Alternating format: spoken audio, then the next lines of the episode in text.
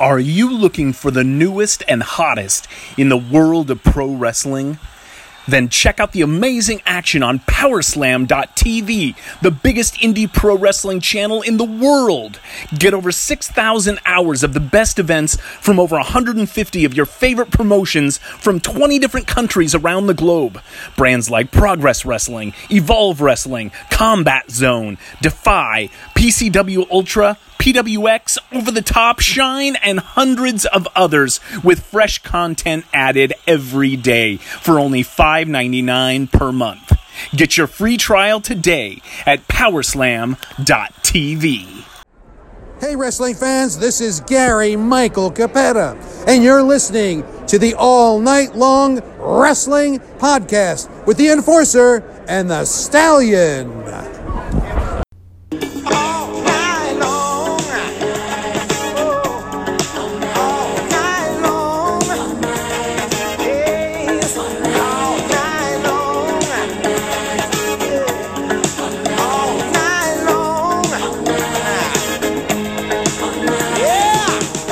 It's the All Night Long Wrestling Podcast. With the Enforcer I believe they're called enforcers, Gordon. I sell women's shoes. and the Stallion. Stallion, baby! I am not what you would call a handsome man. I'll kick you in the nuts and you'll smile at me and like it. All night long.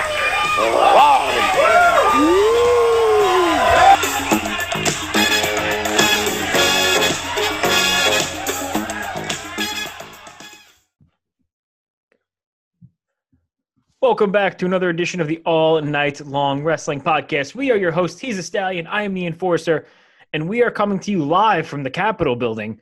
No, oh, oh no! Don't do that. Don't say that.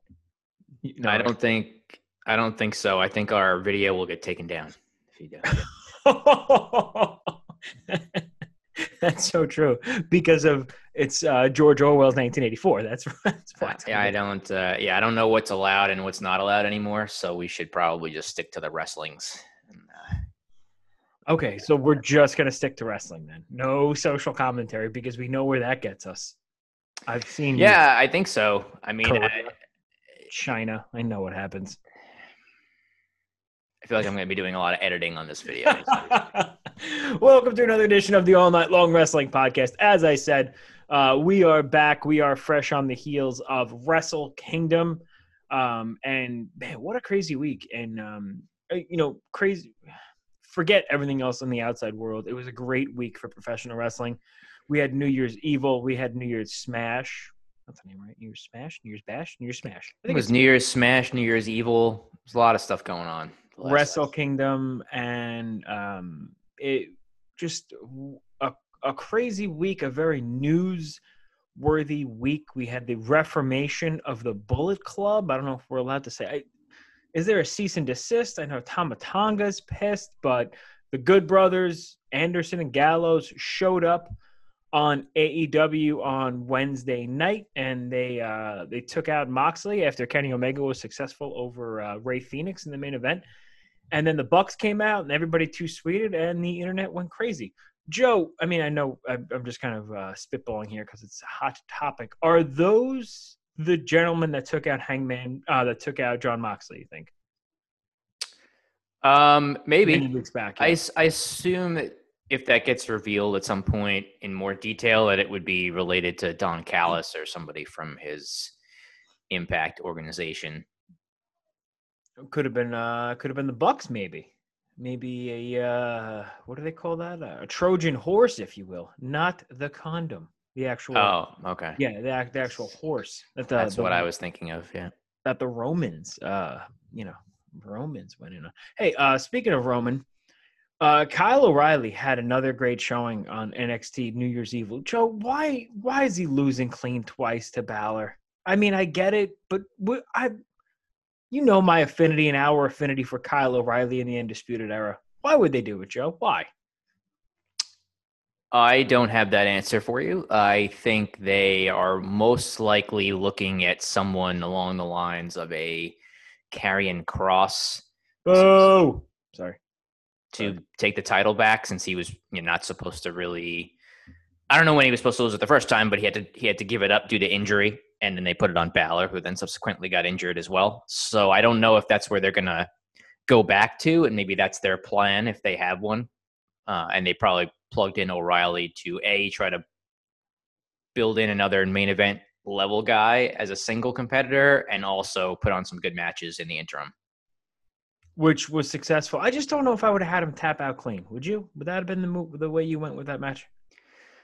Um, probably not, considering that he's kind of a more submission based guy. But you know, they do the same thing with Tim Thatcher, so I don't, I don't know. Maybe that's their thing. If you're a submission guy, then you need to submit in matches that you lose. I, That makes sense. So you're weakest at your strengths, right? So Yeah. you're susceptible to what you're good at. It's uh I don't get it. But, you know, regardless, uh this week was uh just really good professional wrestling TV all around. The news is uh Jay White though, your buddy, might be heading to the WWE. Seems like his days with New Japan are up or numbered, if that's what you believe, uh, via the internet. Uh, one scale of one to ten, big guy. How excited would you be for Jay White to come to the WWE? One, One, Uno. Uno. Uh, One of my yeah. favorite games, actually. Uno. I can't picture Jay White having. Uh, he's may. Would you? I mean, I saw he was billed at six foot one. I don't see Jay White um, having a success. I could be wrong. I just see him being like the future Dolph Ziggler, right? Like in the WWE, that's how they would use him. He's that build. He's that size. Um, he's great. And uh, hey, go get over No Way Jose on 205 Live, right? That that was your prediction. Jay White at 205 Live in a heartbeat. Anybody, uh, yeah, of that size or that. Well, he doesn't really work, I guess, a, a cruiserweight style anymore, so I can't really say that. But you know, anybody of that size, I think that's where they tend to put people, either in uh, 205 Live or NXT. So I, I don't know. I, yeah, I, if I was him, I mean, there's always the money factor. So I don't know what he may get offered by WWE if that is in fact an option for him from a career perspective, I don't know what his goals are. So if he is looking to come to the United States and work for WWE and make a lot of money, then I guess that's something that he can do. I just, you know, he has to live with the fact that he won't be protected or pushed as a main event level guy the way that he has in New Japan so far. So if he's willing to accept that, then maybe that's something that he'll he'll do. I like Jay White, but he reminds me of um he reminds me of an Adam Cole, both in size um and work rate, and he's a little bigger than Adam Cole. But to me, there's nothing that Jay White does, and I don't mean this to come off disrespectfully. That's better than Adam Cole, right? Like Adam Cole to me is probably one a top five or top ten worker, professional wrestler in the world. Jay White's up there, but he's not Adam Cole level yet, and Adam Cole is really just the peak of the of of everything. And if they're not going to give Adam Cole that opportunity, I can't imagine them being like, "Oh, yeah, let's bring in Jay White, who nobody knows in America for all intents and purposes, to the WWE audience, and give him an opportunity." I just, I don't see it happening, Joe. No, it's not going to happen. So unless you know Vince leaves the company, that's it. That's the only way I could see it happening. And I, I see Daniel Bryan is pushing for a lot more NXT call ups. Um, it's rumored that, holy shit, I almost called him Punisher Martinez. Um, help me, help me. Judas Mesias? Ju, Ju, give me the name. What is it? Damian Priest. Damn it. Damian. Damian Priest and Rhea Ripley um, did the honors on the way out this week, and they're both coming up to um, the quote unquote main roster. Damian Priest, I could see him being another Keith Lee. A couple of big matches here, a couple of big matches there, changes music, and in a couple of weeks he'll be uh, in the Brood 3.0. And Rhea Ripley, I, I think she'll do just fine. On the, who do you think? Have, who do you see having a, be, a bigger impact in the main roster, Priest or Ripley? Probably Ripley, I would say. Yeah. But I mean, everyone who comes up to the main roster gets ruined pretty quick. So I don't really have any. No, Bianca Belair. No, no, wait a second. Uh, oh yeah, no, yeah, you, you're right. Uh, Bianca Belair. I mean, she was with the Street Profits for a cup of coffee, and I think they were heading in the right direction, and then I don't know what happened. Keith Lee was just. oof. Can you explain that one? That one's that's a tough one. Tough pill to swallow. Uh, he doesn't know how to work, big man style, is my explanation from what I've read. So you know, uh, but yeah, they yeah they've been up and down with pushing him. Right, they started uh, uh, pushing him in the beginning, and then they cut him down, and now they tried to they pushed him back up again, and now I don't know what he's going to do after his recent loss to Drew McIntyre. 50 50 all the way through. Yep. Uh, they're doing some good stuff with. I like the Boa and Xia Li um, thing on NXT. Um, the the video packages, the story. Are you a fan of that? Um, I mean, I guess it's a good thing in terms of trying to build Li into something on the weekly show. I don't know if there's going to be a reveal of whoever the mystery person is that's controlling it. So I guess it gives her something to do, especially if they're going to, you know, I mean, move around some of the the folks on NXT. Like if Rhea Ripley leaves, they may need more, uh, you know, women to feature each week. Uh, I don't know if other women are in line to be called up to either Raw or SmackDown. So it certainly is not a bad thing. I don't think. What are your thoughts on the actual vignettes? Is that something you're in on or you out on?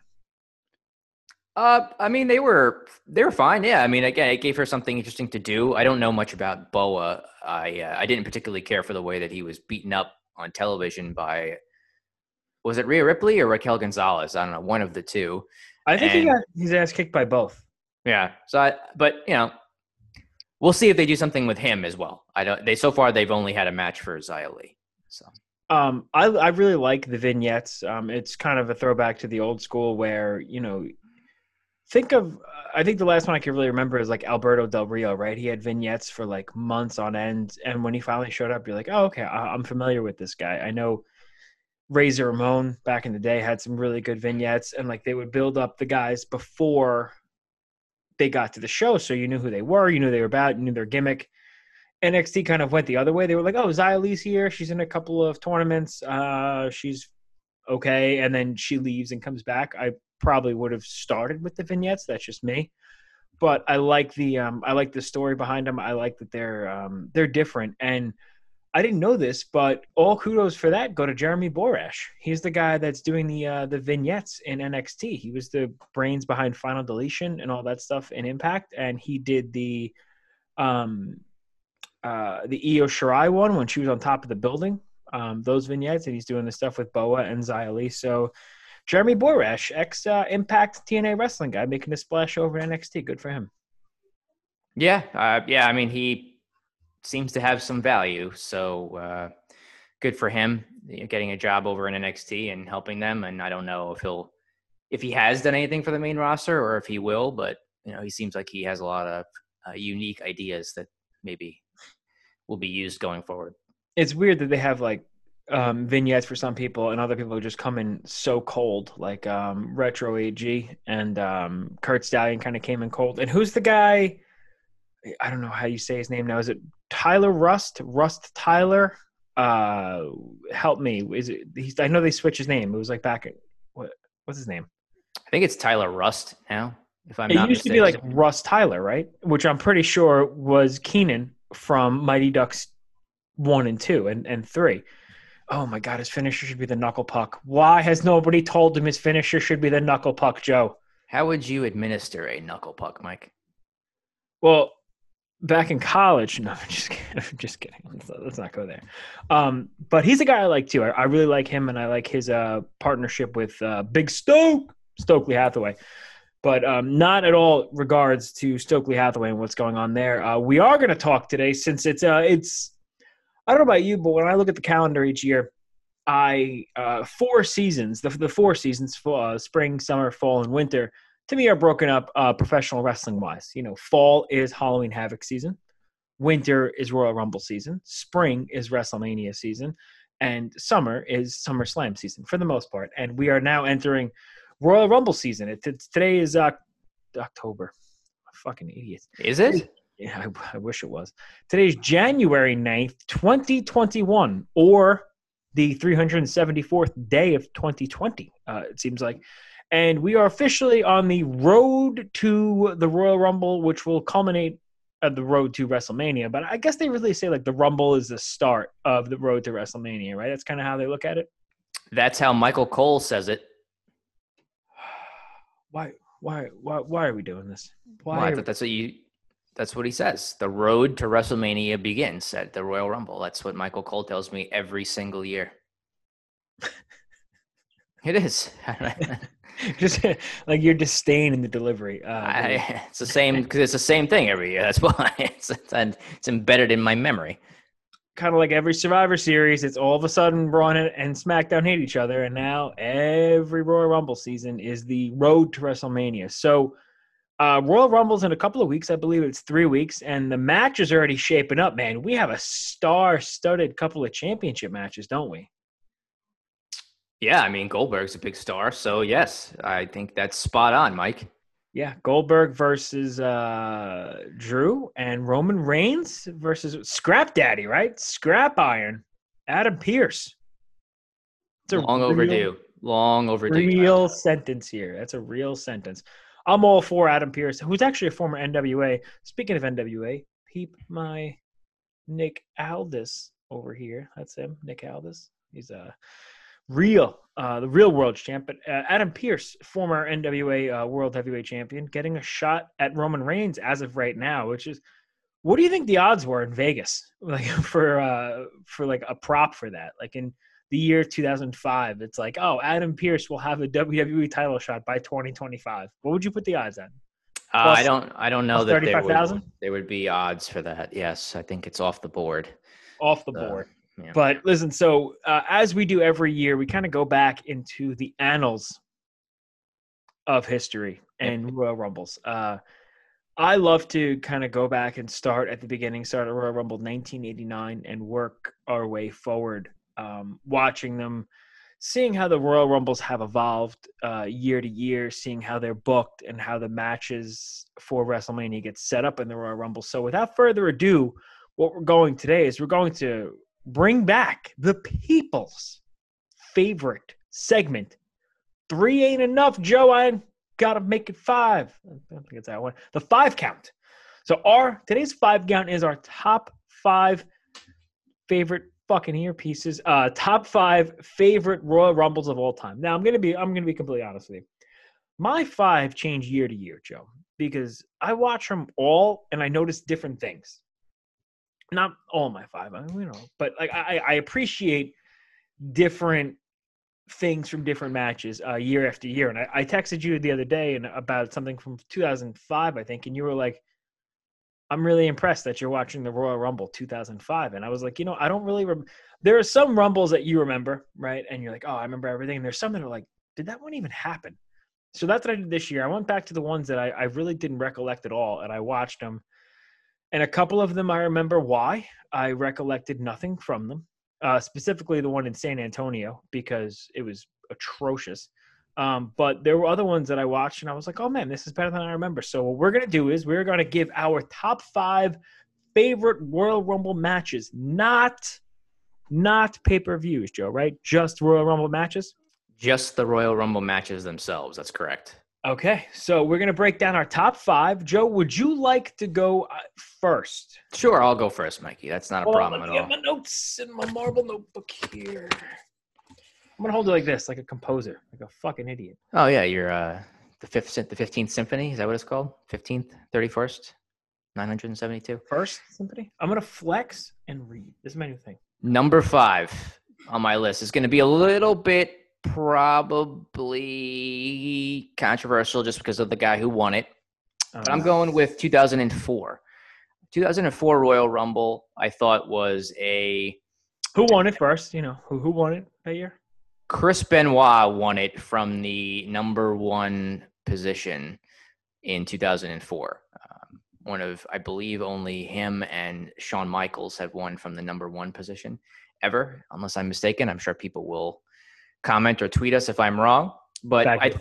the Bagu didn't even comment on the New Japan podcast, so let's hang on for a second there. So no, I, I went with 2004 because a you don't always see wrestlers last from number one all the way to the end, especially someone winning it. So at the time when I was watching it, it was a tremendous feat for someone who had been in the business a long time and was looking to earn a title shot at WrestleMania, which he did, and went on to win the title from Triple H in a triple threat match at WrestleMania 20.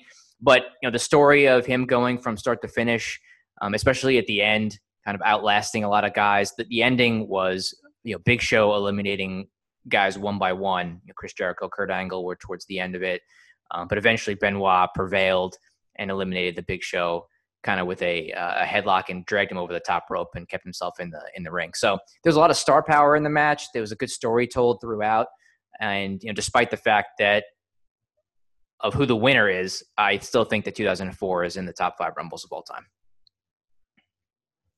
Okay, I like the. Uh, it, it, was a good match. It was definitely, uh, you know, controversial take, but it set up some really good things for WrestleMania. So I, I, I would, I, I see that. Um, I'm gonna go with 2007. Uh, 2007 Royal Rumble was it, it, was definitely booked a little bit differently. They had the ECW guys in there, right? And I feel like the bloom had fallen off the rose at that point. But um, it was nice to have a, a change of pace. I mean, seeing Sabu in, in a Royal Rumble was just uh, different. Rated RKO had teamed up in the Rumble. Um, MVP to me had a really good showing. He wasn't in there for that long, but that dude, it's funny to see MVP in 2007 and MVP now just um, being great uh, all around. And at the end, it was uh, Taker and Shawn, which uh, was a great ending. They had, uh, to me, as the last two guys, they had the closest semblance to a professional wrestling match at the end of the Royal Rumble, and uh, which set up uh, Taker and Shawn at WrestleMania that year. So for me, number five was 2007. Yeah, actually, that's a good point. I went with that as my number four uh, Rumble, which was 2007. Um, similar, pr- primarily because of the Taker and Shawn interaction at the end. I think that's what it's most remembered for. Um, they, of course, I think worked for 10 to 15 minutes as the last two guys. There was a lot of close calls. Um, the show itself, I believe, was in San Antonio. Both of these guys were from Texas.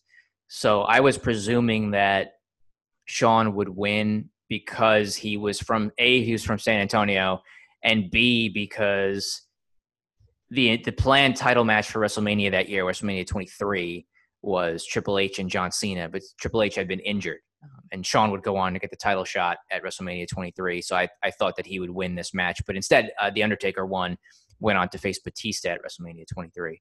But, you know, that for the exact reason that you mentioned, I think the Shawn and Undertaker interaction at the end was what made it um, a great rumble for me. So that's my number four.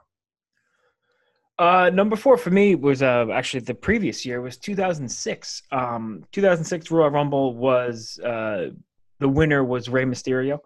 Rey Mysterio came out. Did he come out two that year? Did he come out one? I forget. I think it was. I think it was number two, if I'm not mistaken. But I'll, i think it was two. He came out in the Eddie Guerrero lowrider. That whole match was a uh, tribute to Eddie Guerrero. And as far as star power, I mean that uh, the final four. Uh, was it Triple H? I have it right here. The, yeah, the final four were uh, RVD, Orton, Triple H, and Rey Mysterio. Um, that was the returning RVD that year. Uh, he got a ridiculous pop, and uh, I believe he was he was thrown out by Triple H, right? Uh, probably. Uh, yes, he was. Uh, yeah, that was the. There was a lot of heat on him because it feels like um, a lot of people were thinking RVD was gonna yeah win that year, and that was um, the crowd was hottest for him without a doubt. Um, also Carlito was super over, but I think the thing that I enjoyed most about 2006 Royal Rumble was how hot the crowd was the entire time. It was like eh, to me, it was almost that right before cell phones my right ear plug's gonna fall out again. I'm gonna break something. It was right before cell phones became popular. Nailed it. Yeah, it was right before cell phones became popular, um, or as much as they were. So there was a lot more of a focus on the ring and not and, and uh, the countdown and stuff. So it really made for a, a great Royal Rumble. The story of Eddie um, and Rey um, Rey's dedication, Eddie was really good, and um, I don't know, I just really enjoyed the 2006 Rumble. Yeah, that's a good choice. I thought about that one with Rey Mysterio going the uh, you know pretty much going the distance in that match. uh, well over an hour for him. So uh, that was an excellent choice. Uh, for number three for me, I'm going to go with 2008, which was the year right, obviously right after 2007. And the reason I think there's several reasons for this. One is took place in Madison Square Garden, which I, which is always a special thing for pay per views, at least for me, being and you know, from New York, and I was at that show. Uh, it started with Taker and Shawn as one and two. Uh, so I thought that was a, a, nice way to, you know, acknowledge the year before as they ended 2007. All the good story, yeah. Yeah, and started with uh, Taker and Shawn. Uh, Shawn would eliminate Taker from this Rumble uh, about halfway through.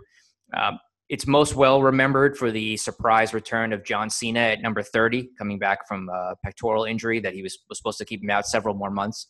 He came back in like four months from a fully torn pec. That was one of those holy shit moments. Yes, it was. I at the time, I can say I certainly was not expecting it, and I think most people in the arena were not expecting it either, given the reaction that he received when uh, the buzzer went off at number 30 and his music started playing. So uh, it also featured some legends returns uh, with Roddy Piper and Jimmy Snuka in the middle of the match, which got a good reaction from the crowd as well. And again, the star power, as you've mentioned previously, you know, Triple H, Batista, John Cena, uh, uh towards the end, uh, Umaga was in it late. Um, CM Punk uh, before he really kind of got got big was in this match. Several others, like I said, started with Taker and Shawn. So there's a lot of big names in this, and I think you know the ending was again a surprise because Cena arrived, and I wasn't really sure who was going to win. Was it going to be Triple H? Was it going to be Batista? Was it going to be you know, Cena? Any of those guys could logistically win at that point in time um, in the company. So number three on my list is the 2008 Royal Rumble. That's a great choice. Uh, I remember Cena standing at the entranceway. I think he was wearing an orange shirt or an orange hat, and the place just went absolutely bonkers. Whether you hated John Cena or you loved John Cena, you weren't expecting him to return, and that was a genuine holy shit moment. So it's a great choice for three. Um, my three and my two, I'm really all right. Number three, I'm going to go with the 1990 Royal Rumble. Um, 1990 is one of my favorite years in uh, WWE and professional wrestling as a whole. Um, I I think DiBiase was in this Royal Rumble for over 45 minutes. He was kind of the the one that put everything together and really held, held the flow um, the entire way. The um, Macho Man Randy Savage, Dusty Rhodes um, issue uh, was heightened at the Royal Rumble here when uh, Dusty eliminated the Macho Man. Hogan and Warrior having that moment where the ring kind of cleared and they stopped and they looked at each other and the crowd just ate it up organically. Two baby faces that had never had any dealings with each other before that. They did the crisscross. It was monumental, but even more importantly, it led to one hell of a main event at WrestleMania um, with Hogan versus Warrior, the double title, the champ champ, um, Ultimate Warrior later, uh, later that year. And it was the first babyface versus babyface uh, Royal Rumble. So I went with 1990 for my number three. Oh, it's yeah, it's an excellent choice. I think a lot of those old school ones have a lot of rewatchability value, at least for me. Agreed. Um, so it's it's uh it's fun to go, go back and watch some of those those matches from that period of time when things were a little bit you know a little bit different. Uh, it was it wasn't just about the title shot. You know, it was uh, there was a lot more going on in those matches. A little more uh, pure, right? Like a, like a more it was it was a purer time. Yes, it was back back in the day. Uh, my number two ranked Rumble, I went with 2001. Um, the match itself, I think, is just is very good. That was during a peak period for the company in terms of popularity. You know, probably towards the tail end of the Attitude Era, uh, but it featured you know Steve Austin uh, being back and winning the Rumble for officially the third time to go on and challenge at WrestleMania 17 for the WWE title. Um, this was also the Rumble that I believe Kane at the time set the record for uh, eliminations in a single match. Again, there's a lot of star power. I mean, anytime you got Drew Carey in a match, I mean, it's got to be in your top five. So I'm going to go with uh, 2001 with uh, the winning Steve Austin uh, to go on to WrestleMania X7, one of the best main events of all time, as my number two ranked Royal Rumble. God, some of these Royal Rumbles were so good, weren't they? And just going back and rewatching them, I really enjoyed. This one's going to be a little bit different. I'm going to go with, I mean, and yeah, I have to, I had to look at this one in a vacuum. um, and look at it for what it was and not what happened afterwards and where we are today because it really sucks. But I'm going to say 2018. The 2018 uh, Royal Rumble was uh, there were a lot of surprises in there, and even more surprisingly than most was the winner, uh, which was Shinsuke Nakamura. You read that right. You heard that right. I don't know if you if anybody remembers that, but Shinsuke Nakamura won a Royal Rumble and he last eliminated Roman Reigns.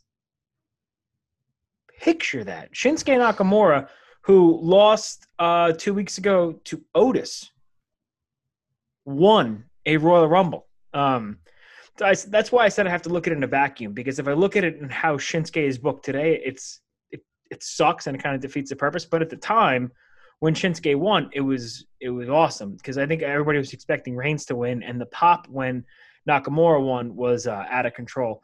Uh, Balor, Reigns, Nakamura, Cena, and Randy Orton were the final five. And to give Nakamura the win over those guys was um, surprising to say the least. Um, Reigns threw out uh, Seth Rollins. They were friends at the time. That was a, a really good storyline. And Adam Cole, like when he entered, it, it blew the roof off and he had a great showing. Then he was eliminated by Rey Mysterio, which was a little stupid uh, to me, but I uh, really enjoyed in a vacuum the 2018 Royal Rumble. Yeah, I, that's a, a solid choice. I think that's one that eh, you know for me, it, it's I, I, tend to lose certain matches in the mix of the last 10 years when when things happened, what year and who debuted and all those things. So um, that is a solid choice. At number one for me, may be obvious just for a lot of folks, but I still think that the best Rumble match from top to bottom was 1992 with Ric Flair uh, going all the way from number three until the end. That was clearly the best performance to that point in the early history of the Royal Rumble. He was relatively new in the company at that point, having started in the latter half of 1991. Uh, the WWF title at the time was vacated due to the uh, happenings between Hulk Hogan and The Undertaker, and to a certain extent, Ric Flair. So the winner of this match was to be crowned the WWF champion, and Ric Flair lasted from number three all the way until the end, last eliminating Hulk Hogan. And uh, previous to that, Sid Justice was was there. So a little bit of a shady ending with Hulk trying to was it? Oh no, excuse me, Hulk then Sid Justice. My mistake. I had that reversed. Um, shady ending there with Hulk kind of grabbing onto Sid's arm and then uh, Flair dumping him. But uh, you know, a win's a win, and uh, Flair was the champion. And I think the other the other aspect that people remember the most about this match was the performance on commentary of Bobby the Brain Heenan, um, you know, living and dying with every single close elimination for Ric, Ric Flair. So uh, to me, this is still my favorite Rumble uh, ever, my favorite to watch, and I think the best performance uh, of all time by Ric Flair. I echo your sentiments exactly. Um, it was also my number one. Let me ask you this: If Bobby Heenan wasn't on commentary, would it still be your number one? it probably would, but it would it would be a lot closer. I'd probably be considering other things, but you know, Bobby and Gorilla, you know, kind of going back and forth the entire time and you know i was really at that at that time i was only nine years old so it uh, but i was still very intrigued um, and interested by Ric Flair being in the company at that stage. I'd only really heard of Ric Flair and you know read things in in Pro Wrestling Illustrated about Ric Flair. I did not you know watch a lot of NWA, WCW at that age, so my familiarity with him was kind of just more through pictures and magazines. So to see him uh, on the program, especially when he first showed up with the the title belt. Uh, I just I found it very exciting at the time, and I was I was very interested in it, and I was hoping that he would win the Rumble, and he did. So that was uh, that's a big factor for me. But yeah, Bobby Bobby was uh, you know on his on his game on commentary that day. It was a legendary performance from two of the greatest of all time, um, Bobby Heenan and Ric Flair. Ric Flair um, just selling in the ring, um, playing his role perfectly, um, not trying to be a hero. He he was a heel, and he did heelish things, and he got out of the way when it was necessary. And um, the way he sold for Hogan, um, you know, it's almost a shame we never got those Hogan and Flair matches back in '92 um, that we should have. I think um, Ric Flair made everybody in that Royal Rumble better um, for being in there, and Bobby Heenan on commentary. I mean, there some of the greatest lines um, that are so. I, I I literally just watched 1992 last night, and I laughed. And I when he's talking about Roddy Piper, and Piper made a save on Flair from getting tossed out. Bobby was like, "It's," he's like, "It's not a skirt, it's a kilt." He's like, "I'm sorry, Roddy," and then Piper turned around and he hit Flair, and he's like, "You miserable son of a!" He's like, "It's a skirt, it's a skirt, you freak!" It was just, um, dude, it was so great. And they were talking about the warlord, and uh, as the warlord was coming out, Bobby was just pleading. He's like, uh, he's like, he's mean, he's nasty. He's like, he hates everybody. He's like, he hated me, and I managed him. And I mean, he killed. And Gorilla did. The, Bobby and Gorilla both did such a great job making you realize the physical toll that it was taking on Ric Flair without it being a quote unquote angle alert, right? Like they weren't going overboard where it's like, oh, like like some commentators do today where you're like, oh, now I know what's gonna happen. They were just actually selling that, you know, that Ric Flair had almost no shot because he was so early in there. And it was just it, it was an amazing performance made even better um, by my favorite commentary team of all time, uh, Gorilla Monsoon and Bobby Heenan. So number one with a bullet, 1992 Royal Rumble for both of us, man. But it, it sure is fun going back and watching those shows, isn't it? Yeah, it is. I mean, it's uh, just to have the ability with the network to go back and watch any show that you want, as opposed to having a you know dust off a VHS tape and, and plug it in and fast forward like I used to have to, have to do 15 years ago, whatever it was. Um, you know, I was it's, watching it's um, 2001 last night, and they are still sponsored by 1 800 Collect. Save a buck or two with 1 800 Collect, man. It's such simpler times, right? It, it was so much more fun uh, back in the day. It's going to be weird this year with no crowd. Um, the crowd really is what makes it. So having surprises in the Rumble without a crowd, I'm so sick of the piped in fake uh, Thunderdome shit. Right? It, it really kind of kills it for me. It's weird, and I don't. I'm not trying to show for AEW here at all, but I feel like the AEW shows that are taped that have a little bit of the piped in crowd almost seem better than the live shows, um, which is strange. But I don't know the WWE piping in a lot of the stuff they do. It, it, it is it me or does it sound too phony? Right? Yeah, I, I I don't know how they figure out how much crowd noise to pump in and and whatnot, but um, yeah, I mean, it's sometimes it does feel a little bit overly fake at at points. Um, so there's something to be said for, you know, I, I do what I do like actually in terms of the setup is I do like what NXT does, and they have that mix of you know physical people there, like Yeah. the wrestlers, and then also some you know Thunderdome type screens up there. I, I like that the best because you get that natural in in-house sound as well as maybe some of the fans. Um, you know, just the way that they have it set up for Raw and SmackDown with just the screens. I mean, it looks nice, but the sound is is not not to my liking. No, that, that's a good point. I, I forgot that NXT does that, and NXT's reaction is definitely more along the lines of the AEW reaction. And just like Gargano this week, being able to go back and forth with the fan in the front row, it's like I, I, I miss those days. So, um, listen, I don't care where or when the Royal Rumble is. I'm going to watch it. It's my favorite pay per view of the year. Um, I don't know who's going to win this year. We could talk about that, you know, as we get closer. But it was definitely uh, it was a lot of fun going down memory lane, buddy, and getting a chance to watch some of these old shows back.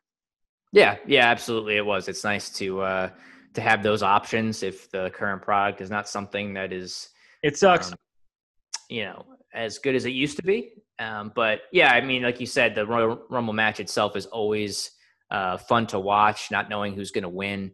So, uh, you know, in a few weeks, they'll have that show, and I'm sure we'll do some predictions around it. And uh, hopefully, it'll be a good one this year. Yep. Until then, we're gonna keep uh, you know keep uh, trucking on here, watching. Uh, I'm I'm very interested. By the way, before we get off here, New Japan Strong on Fridays. The Dirty Daddy Joe, Chris Dickinson, old Dick Strings himself, is uh is is there Friday nights. He just was a surprise member of Team Filthy, and he and Brody King beat the shit out of each other and between Brody King, Chris Dickinson, um, our buddy Danny Limelight, uh, and everybody that's on these Friday shows. I- It, kudos to New Japan Pro Wrestling for giving us a um, a, weekly show out there, and it looks like we're gonna get Moxley um, versus Kenta. I have a feeling on one of these shows too, if, or if the um, because it seems like that's where it was taped, right? Where Moxley showed up with the uh, IWGP US Heavyweight Title. It seems like it was taped from the same place these shows are. So I'm excited to see what's going to be uh, coming forward on Fridays. But if it's got the Dirty Daddy, it's got Brody King, it's got Tom Lawlor, man, and Danny Limelight, I am uh, I'm here for it. I'm looking forward to it. And if you want to see what else we're here for, make sure you follow us on all social media accounts at all night long WP. Also, make sure you follow our friends over at Wrestling Headlines on YouTube. That's where all of our shows are going to get posted. Video. Uh, Joe is ever the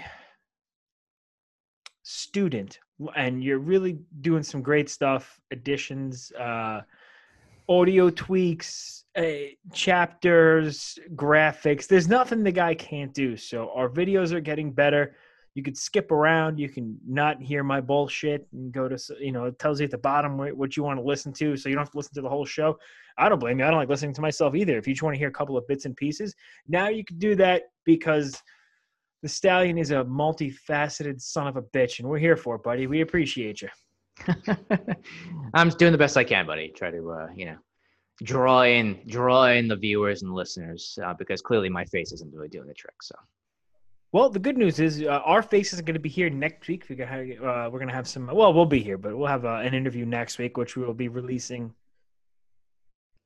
next week. this fucking sorry Oh, okay. Yeah, we will uh, let everybody know next week who we're going to be interviewing, and think the interview is going to be the week after that. But um, like I said, we're here for it. We're here all the time. Instagram, Twitter at All Night Long WP, Facebook.com slash All Night Long WP, and make sure you follow along on um, YouTube at, at our guys over at Wrestling Headlines. That's it for another edition of the All Night Long Wrestling Podcast. He's the Stallion. I'm the Enforcer, and we're tapping out.